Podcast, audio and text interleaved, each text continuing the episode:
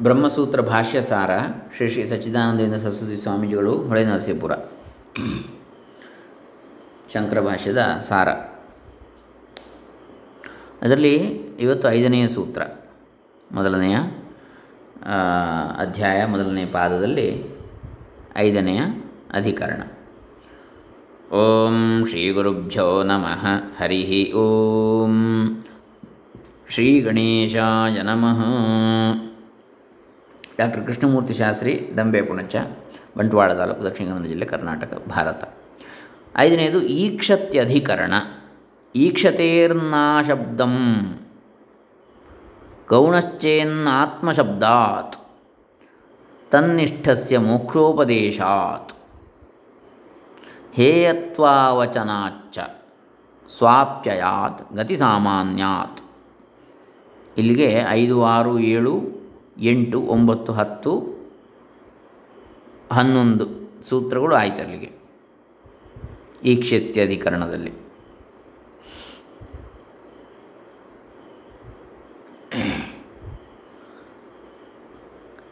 ಸಂಗತಿಯಲ್ಲಿ ಸಿದ್ಧವಸ್ತುವನ್ನು ಶಾಸ್ತ್ರವು ಹೇಳಬಹುದೆಂದು ಹಿಂದಿನ ಅಧಿಕರಣದಲ್ಲಿ ನಿರ್ಣಯ ಮಾಡಿತ್ತಷ್ಟೇ.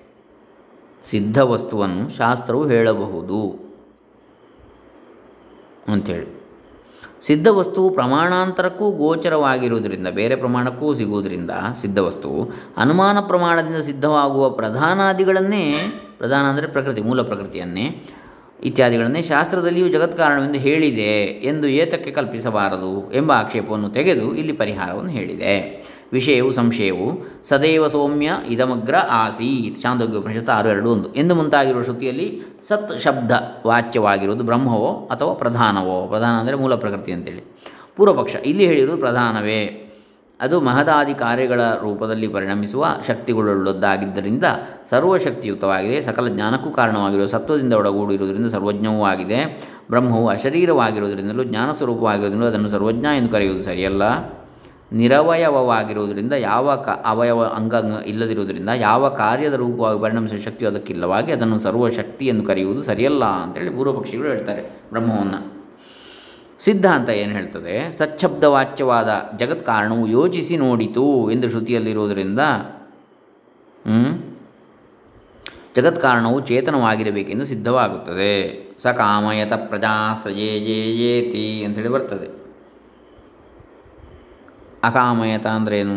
ಅವನು ಯೋಚನೆ ಮಾಡಿದ ಅಂದರೆ ಅದೊಂದು ಚೇತನ ಅಂತೇಳಿ ಗೊತ್ತಾಗ್ತದೆ. ಅಚೇತನ ಅಲ್ಲ, ಜಡ ಅಲ್ಲ. ಈ ಪ್ರಪಂಚದಲ್ಲಿ ಅಚೇತನವಾದ ಅಪ್ಪು, ತೇಜಸ್ಸು ಅಂದರೆ ನೀರು ಬೆಂಕಿಗಳು ಯೋಚಿಸಿ ನೋಡಿದೆವೆಂದು ಶ್ರುತಿಯಲ್ಲಿ ಹೇಳಿರುವುದರಿಂದ ಈ ನೋಟವು ಗೌಣವೆನ್ನೋಣ ಎಂದರೆ ಅದು ಆಗುವ ಹಾಗಿಲ್ಲ. ಯಾಕಂದರೆ ಸದ್ವಸ್ತುವು ಜೀವನ ಆತ್ಮನೆಂದು ಹೇಳಿರುವುದರಿಂದ ಅದು ಚೇತನವೇ ಆಗಿರಬೇಕಾಗಿದೆ. ಈ ಆತ್ಮ ಶಬ್ದವು ಗೌಣವೆನ್ನೋಣ ಎಂಬುದು ಸರಿಯಲ್ಲ. ಯಾಕಂದರೆ ಸದ್ವಸ್ತುವನ್ನು ತಾನೆಂದು ಅರಿತವನಿಗೆ ಮೋಕ್ಷವಾಗುವುದೆಂದು ಶ್ರುತಿಯಲ್ಲಿದೆ. ಜಡವಾದ ಪ್ರಧಾನವು ಪ್ರಕೃತಿಯು ಜೀವನ ಆತ್ಮವಾಗುವಂತಿಲ್ಲ ಅದು ಸ್ಥೂಲಾರುಂಧತಿ ನ್ಯಾಯದಿಂದ ಹೇಳಿದ ಮಾತು ಎನ್ನುವುದಕ್ಕಿಲ್ಲ. ಯಾಕಂದರೆ ಶ್ರುತಿಯಲ್ಲಿ ಸದ್ವಸ್ತು ನಿಜವಾಗಿ ಆತ್ಮನಲ್ಲವೆಂದು ಹೇಳಿಲ್ಲ. ಬೇರೊಬ್ಬ ಆತ್ಮನನ್ನು ತಿಳಿಸಿಯೂ ಇಲ್ಲ. ಸುಷುಪ್ತಿಯಲ್ಲಿ ಜೀವನು ಗಾಢನಿದ್ದೆಯಲ್ಲಿ ತನ್ನ ಸ್ವರೂಪವಾಗಿರುವ ಸದ್ವಸ್ತುವಿನಲ್ಲಿ ಲಯವಾಗುತ್ತಾನೆಂದು ಹೇಳಿರುವುದರಿಂದಲೂ ಸಚ್ಛಬ್ದ ವಾಕ್ಯವಾದ ಕಾರಣವು ಪ್ರಧಾನವಲ್ಲ. ಸೃಷ್ಟಿವಾಕ್ಯಗಳೆಲ್ಲವೂ ಚೇತನ ರೂಪನಾದ ಆತ್ಮನೇ ಜಗತ್ ಕಾರಣನೆಂದು ಹೇಳ್ತವೆ. ಸರ್ವಜ್ಞನು ಸರ್ವಶಕ್ತನೂ ಆದ ಪರಮೇಶ್ವರನೇ ಜಗತ್ತಿಗೆ ಮೂಲ ಕಾರಣನೆಂದು ಶ್ವೇತಾಶ್ವತರ ಉಪನಿಷತ್ತಿನಲ್ಲಿ ಸುಸ್ಪಷ್ಟವಾಗಿ ಹೇಳಿಯೂ ಇದೆ. ಆದ್ದರಿಂದ ಚೇತನವಾದ ಬ್ರಹ್ಮವೇ ಜಗತ್ ಕಾರಣವಲ್ಲದೆ ವೇದ ಬಾಹ್ಯವಾದ ಅಚೇತನವಾದ ಪ್ರಧಾನ ಅಥವಾ ಮೂಲ ಪ್ರಕೃತಿ ಮುಂತಾದವುಗಳು ಕಾರಣವಾಗಲಾರವು. ಪ್ರಧಾನ ಮಹತ್ತತ್ವ ಇತ್ಯಾದಿಗಳು. ಪ್ರಧಾನವು ಸತ್ವಗುಣದಿಂದ ಕೂಡಿರುವ ಕಾರಣದಿಂದ ಸರ್ವಜ್ಞನ ಎನಿಸಲಾರದು. ಯಾಕೆಂದರೆ ಜ್ಞಾನಕ್ಕೆ ಅಡ್ಡಿಯಾಗಿರುವ ರಜಸ್ತಮೋ ಗುಣಗಳಿಂದ ಕೂಡಿರುವ ಕಾರಣದಿಂದ ಅದನ್ನು ಕಿಂಚಿಜ್ಞವೆಂದು ಕರೆಯಬೇಕಾಗುವುದು.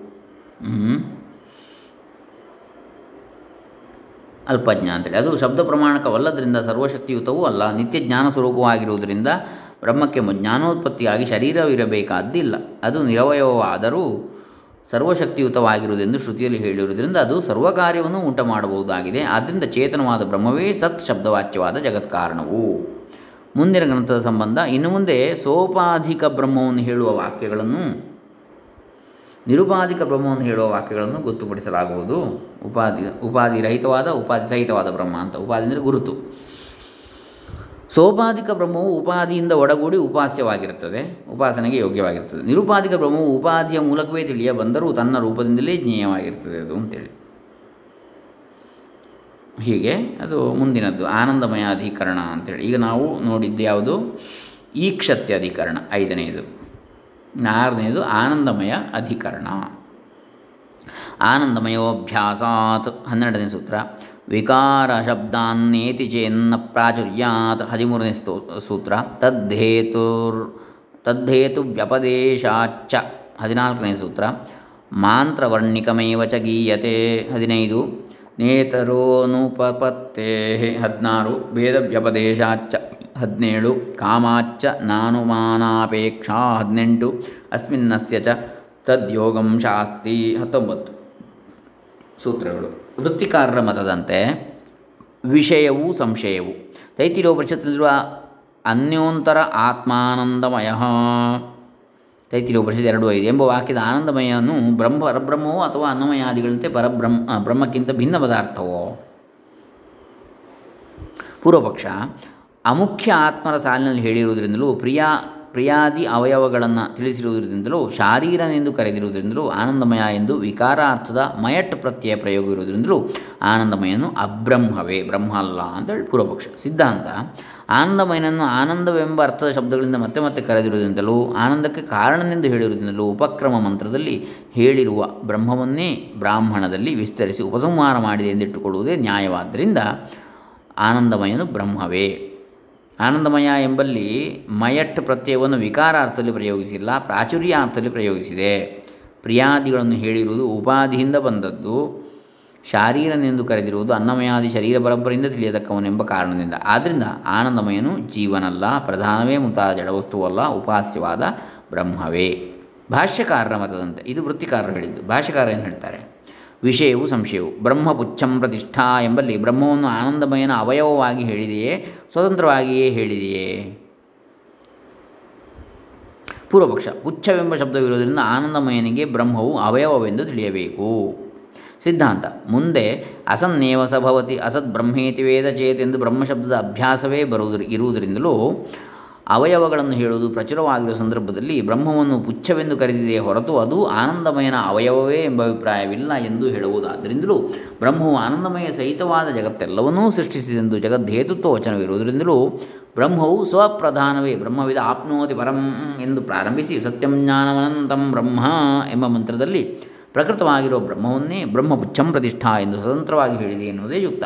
ಆನಂದಮಯ ಶಬ್ದದ ಅಭ್ಯಾಸವಿಲ್ಲದರಿಂದಲೂ ಆನಂದಮಯನಿಗಿಂತ ಭಿನ್ನವಾಗಿ ಬ್ರಹ್ಮವನ್ನು ಹೇಳಿರುವುದರಿಂದಲೂ ಸೋ ಕಾಮಯತ ಎಂಬ ಪುಲ್ಲಿಂಗ ಶ್ರುತಿಯು ಆತ್ಮವಾಚ್ ಶಬ್ದವಾಚ್ಯವಾದ ಬ್ರಹ್ಮಕ್ಕೂ ಆಗಬಹುದಾದ್ದರಿಂದ ಅದನ್ನು ತಿಳಿದ ಮಾತ್ರದಿಂದಲೇ ಆನಂದಮಯನು ನಿರ್ವಿಶೇಷವಾದ ಬ್ರಹ್ಮದ ಸ್ವರೂಪವಾಗಿ ಅಭಯವನ್ನು ಪಡೆಯುವನು ಎಂದು ಶ್ರುತಿ ಹೇಳಿರುವುದರಿಂದಲೂ ಆನಂದಮಯನು ಬ್ರಹ್ಮವಲ್ಲ.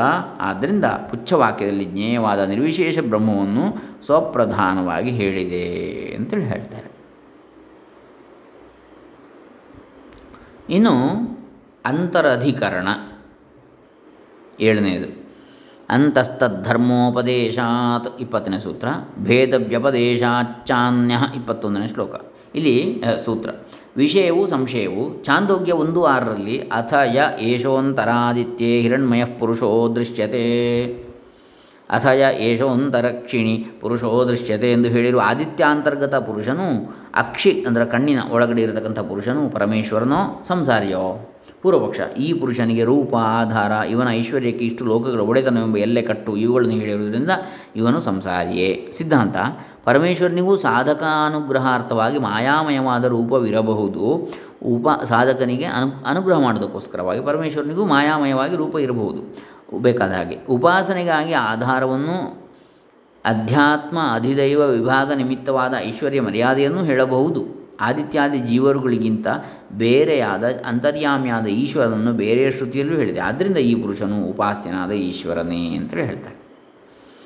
ಇನ್ನು ಆಕಾಶಾಧಿಕರಣ ಅಂಥೇಳಿ ಅದರಲ್ಲಿ ಆಕಾಶ ಸ್ಥಲ್ಲಿಂಗಾತ್ ಅಂತ ಸೂತ್ರ ಇಪ್ಪತ್ತೆರಡನೇದು. ವಿಷಯವು ಸಂಶಯವು ಛಾಂದೋಗ್ಯದಲ್ಲಿ ಅಸ್ಯ ಲೋಕಸ್ಯ ಕಾಗತಿರಿತಿ ಆಕಾಶ ಇತಿ ಹೋವಾಚ ಒಂದು ಒಂಬತ್ತು ಎಂದು ಹೇಳಿರುವ ಆಕಾಶವು ಭೂತಾಕಾಶವೋ ಬ್ರಹ್ಮವೋ? ಪೂರ್ವಪಕ್ಷ ಭೂತಾಕಾಶದಲ್ಲಿ ಆಕಾಶ ಶಬ್ದವು ರೂಢವಾಗಿರುವುದರಿಂದಲೂ, ವಾಯುವಾದಿಗಳು ಆಕಾಶದಿಂದ ಹುಟ್ಟುವುದರಿಂದ ಸರ್ವಭೂತಗಳಿಗೂ ಈ ಆಕಾಶವು ಕಾರಣವೆಂಬ ಶ್ರುತಿಯು ಹೊಂದುವುದರಿಂದಲೂ ಮಿಕ್ಕ ವಿಶೇಷಣಗಳನ್ನು ಭೂತಾಂತರ ಅಪೇಕ್ಷೆಯಿಂದ, ಬೇರೆ ಭೂತಗಳ ಪಂಚಭೂತಗಳಲ್ಲಿ ಬೇರೆ ಭೂತಗಳ ಅಪೇಕ್ಷೆಯಿಂದ ಭೂತಾಕಾಶಕ್ಕೆ ಹೊಂದಿಸಬಹುದಾದ್ದರಿಂದಲೂ ಇಲ್ಲಿ ಆಕಾಶವೆಂದರೆ ಭೂತಾಕಾಶವೇ, ಪಂಚಭೂತಗಳಲ್ಲಿ ಒಂದು. ಸಿದ್ಧಾಂತ, ಆಕಾಶವೇ ಮುಂತಾದ ಎಲ್ಲ ಭೂತಗಳಿಗೂ ಬ್ರಹ್ಮವೇ ಕಾರಣ, ಅದರಲ್ಲಿಯೇ ಎಲ್ಲ ಭೂತಗಳು ಲಯವಾಗ್ತವೆ, ನಿರಪೇಕ್ಷವಾದ ಜಾಯಸ್ತ್ವ ಅಪರಾಯಣತ್ವಗಳು ಜಾಯಸ್ತ್ವ ಅಂದರೆ ಹಿರಿ ಹಿರಿತನ. ಅಪರಾಯಣತ್ವಗಳು ಜಾಯಸ್ತ್ವ ಪರಾಯಣತ್ವಗಳು. ಪರಾಯಣ ಅಂದರೆ ಪರ, ಶ್ರೇಷ್ಠವಾದ ಏನ, ದಾರಿ. ಅನಂತತ್ವವು ಬ್ರಹ್ಮಕ್ಕೆ ಹೊಂದುತ್ತವೆ. ಆದ್ದರಿಂದ ಶ್ರುತಿಯಲ್ಲಿ ಹೇಳಿರುವವೆಲ್ಲ ಬ್ರಹ್ಮಲಿಂಗಗಳು. ಬ್ರಹ್ಮನ ಆಕಾಶ ತಲ್ಲಿಂಗ ಅಂತಂದರೆ ತತ್, ಅಂದರೆ ಬ್ರಹ್ಮ ವಸ್ತು, ತದ್ವಾಚ್ಯವಾದ. ಅದನ್ನೇ ಹೇಳುವಂಥದ್ದು ಅಂತೇಳಿ ಹೇಳ್ತಾರೆ. ಆಕಾಶ ಅಂತ ಹೇಳಿದರೆ ತಲ್ಲಿಂಗಾತ್. ಭೂತವಾಚ್ಯ ಅಲ್ಲ, ಬ್ರಹ್ಮವಾಚ್ಯ ಅಂತೇಳಿ ಅಂದರೆ ಅನಂತವಾದದ್ದು ಎನ್ನುವಂಥದ್ದು.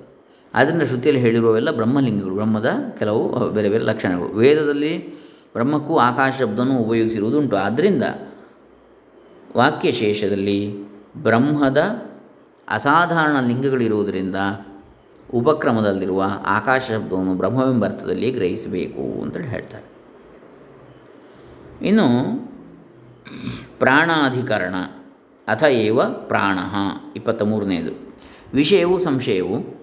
ಛಾಂದೋಗ್ಯದಲ್ಲಿ ಕಥಮಾಸ ದೇವತೇತಿ ಪ್ರಾಣ ಇತಿ ಹೋವಾಚ ಛಾಂದೋಗ್ಯ ಒಂದು ಹತ್ತು ಒಂದು ಹನ್ನೊಂದು ನಾಲ್ಕು ಎಂಬ ವಾಕ್ಯದಲ್ಲಿರುವ ಪ್ರಸ್ತಾವ ದೇವತೆಯು ಪ್ರಾಣವೋ ಅಲ್ಲ ಬ್ರಹ್ಮವೋ? ಪೂರ್ವಪಕ್ಷ. ಪ್ರಾಣ ಶಬ್ದಕ್ಕೆ ಪ್ರಾಣವೇ ಮುಖ್ಯ ಅರ್ಥವಾಗಿರುವುದರಿಂದಲೂ ಭೂತಗಳು ಇದರಲ್ಲಿಯೇ ಲಯವಾಗಿರು, ಇದರಿಂದಲೇ ಹೊರಕ್ಕೆ ಬರುವವೆಂದು ಶ್ರುತಿಯಲ್ಲಿ ಹೇಳಿರುವುದು. ಪ್ರಾಣಕ್ಕೂ ಶ್ರುತಿ ಪ್ರತ್ಯಕ್ಷ ಪ್ರಮಾಣಗಳು ಹೊಂದುವುದರಿಂದಲೂ ಇದರ ಸನ್ನಿಧಿಯಲ್ಲಿ ಹೇಳಿರುವ ಉದ್ಗೀತ ಪ್ರತಿಹಾರಗಳ ದೇವತೆಗಳು ಅಬ್ರಹ್ಮವಾಗಿರುವುದರಿಂದ ಇಲ್ಲಿ ಹೇಳಿರುವುದು ವಾಯುವಿಕಾರವಾದ ಪ್ರಾಣವೇ ಹೊರತು ಬ್ರಹ್ಮವಲ್ಲ ಅಂತೇಳಿ. ಪೂರ್ವಪಕ್ಷ. ಅದರ ಸಿದ್ಧಾಂತ ಏನು ಹೇಳ್ತದೆ? ಎಲ್ಲ ಭೂತಗಳು ಇದರಲ್ಲಿ ಅಡಗಿ ಹೊರಕ್ಕೆ ಬರುವುದೆಂಬುದು ಬ್ರಹ್ಮಕ್ಕೆ ಅಸಾಧಾರಣವಾದ ಲಿಂಗ. ಸಂಜ್ಞೆ, ಲಿಂಗ ಅಂದರೆ. ಸುಷುಪ್ತಿಯಲ್ಲಿ, ಗಾಢನಿದ್ದೆಯಲ್ಲಿ ಇಂದ್ರಿಯಗಳು ಮಾತ್ರ ಪ್ರಾಣದಲ್ಲಿ ಅಡಗುತ್ತವೆ. ಎಚ್ಚರದಲ್ಲಿ ಹೊರಕ್ಕೆ ಬರ್ತವೆ ಎಂಬುದು ಮತ್ತೊಬ್ಬರ ಪ್ರತ್ಯಕ್ಷದಿಂದ ಕಂಡುಬರುತ್ತದೆ ಎಲ್ಲ ಭೂತಗಳು ಅದರಲ್ಲಿ ಪ್ರಳಯವಾಗುವುದಿಲ್ಲ, ಅದರಿಂದ ಹೊರಟು ಬರುವುದು ಕಂಡಿಲ್ಲ. ವಾಕ್ಯಶೇಷದಲ್ಲಿ ಪ್ರಾಣನೆಂದರೆ ಬ್ರಹ್ಮವೇ ನಿಶ್ಚಯವಾಗುತ್ತಿರುವುದರಿಂದ ಆದಿತ್ಯ, ಅನ್ನ ಎಂಬ ಅಬ್ರಹ್ಮಗಳನ್ನು ಉದ್ಗೀತ ಪ್ರತಿಹಾರ ದೇವತೆಗಳಾಗಿ ಹೇಳಿರುತ್ತದೆ ಎಂಬ ಸನ್ನಿಧಿಯನ್ನು ಅನಾದರ ಮಾಡಬೇಕಾಗಿದೆ. ಪ್ರಾಣ ಶಬ್ದವು ಬ್ರಹ್ಮದಲ್ಲಿಯೂ ವೇದದಲ್ಲಿ ಪ್ರಯೋಗವಾಗುತ್ತಿರುವುದು ಕಂಡುಬರುತ್ತಿರುವುದರಿಂದ ಅದು ಪಂಚವೃತ್ತಿ ಪ್ರಾಣದ ವಾಚಕವೇ ಆಗಿರಬೇಕೆಂಬ ನಿರ್ಬಂಧ ಇಲ್ಲ. ಆದ್ದರಿಂದ ಇಲ್ಲಿ ಪ್ರಸ್ತಾವ ದೇವತೆ ಎಂದು ಉಪಾಸ್ಯವಾಗಿರುವ ಪ್ರಾಣವು ಬ್ರಹ್ಮವೇ ಅಂತೇಳಿ ಹೇಳ್ತಾರೆ. ಸರ್ವಂ ಬ್ರಹ್ಮಮಯಂ ಜಗತ್ತು ಅಂತೇಳಿ ಹೇಳಿದಾಗೆ ಅಲ್ಲಿಗೆ ಒಂಬತ್ತು ಸೂತ್ರಗಳು ಆಯಿತು ಇನ್ನು ಹತ್ತನೇ ಸೂತ್ರ ಒಂಬತ್ತು ಅಧಿಕರಣಗಳಾಯಿತು. ಹತ್ತನೇ ಅಧಿಕರಣವನ್ನು ನಾಳೆ ದಿವಸ ನಾವು ನೋಡೋಣ. ಹರೇ ರಾಮ.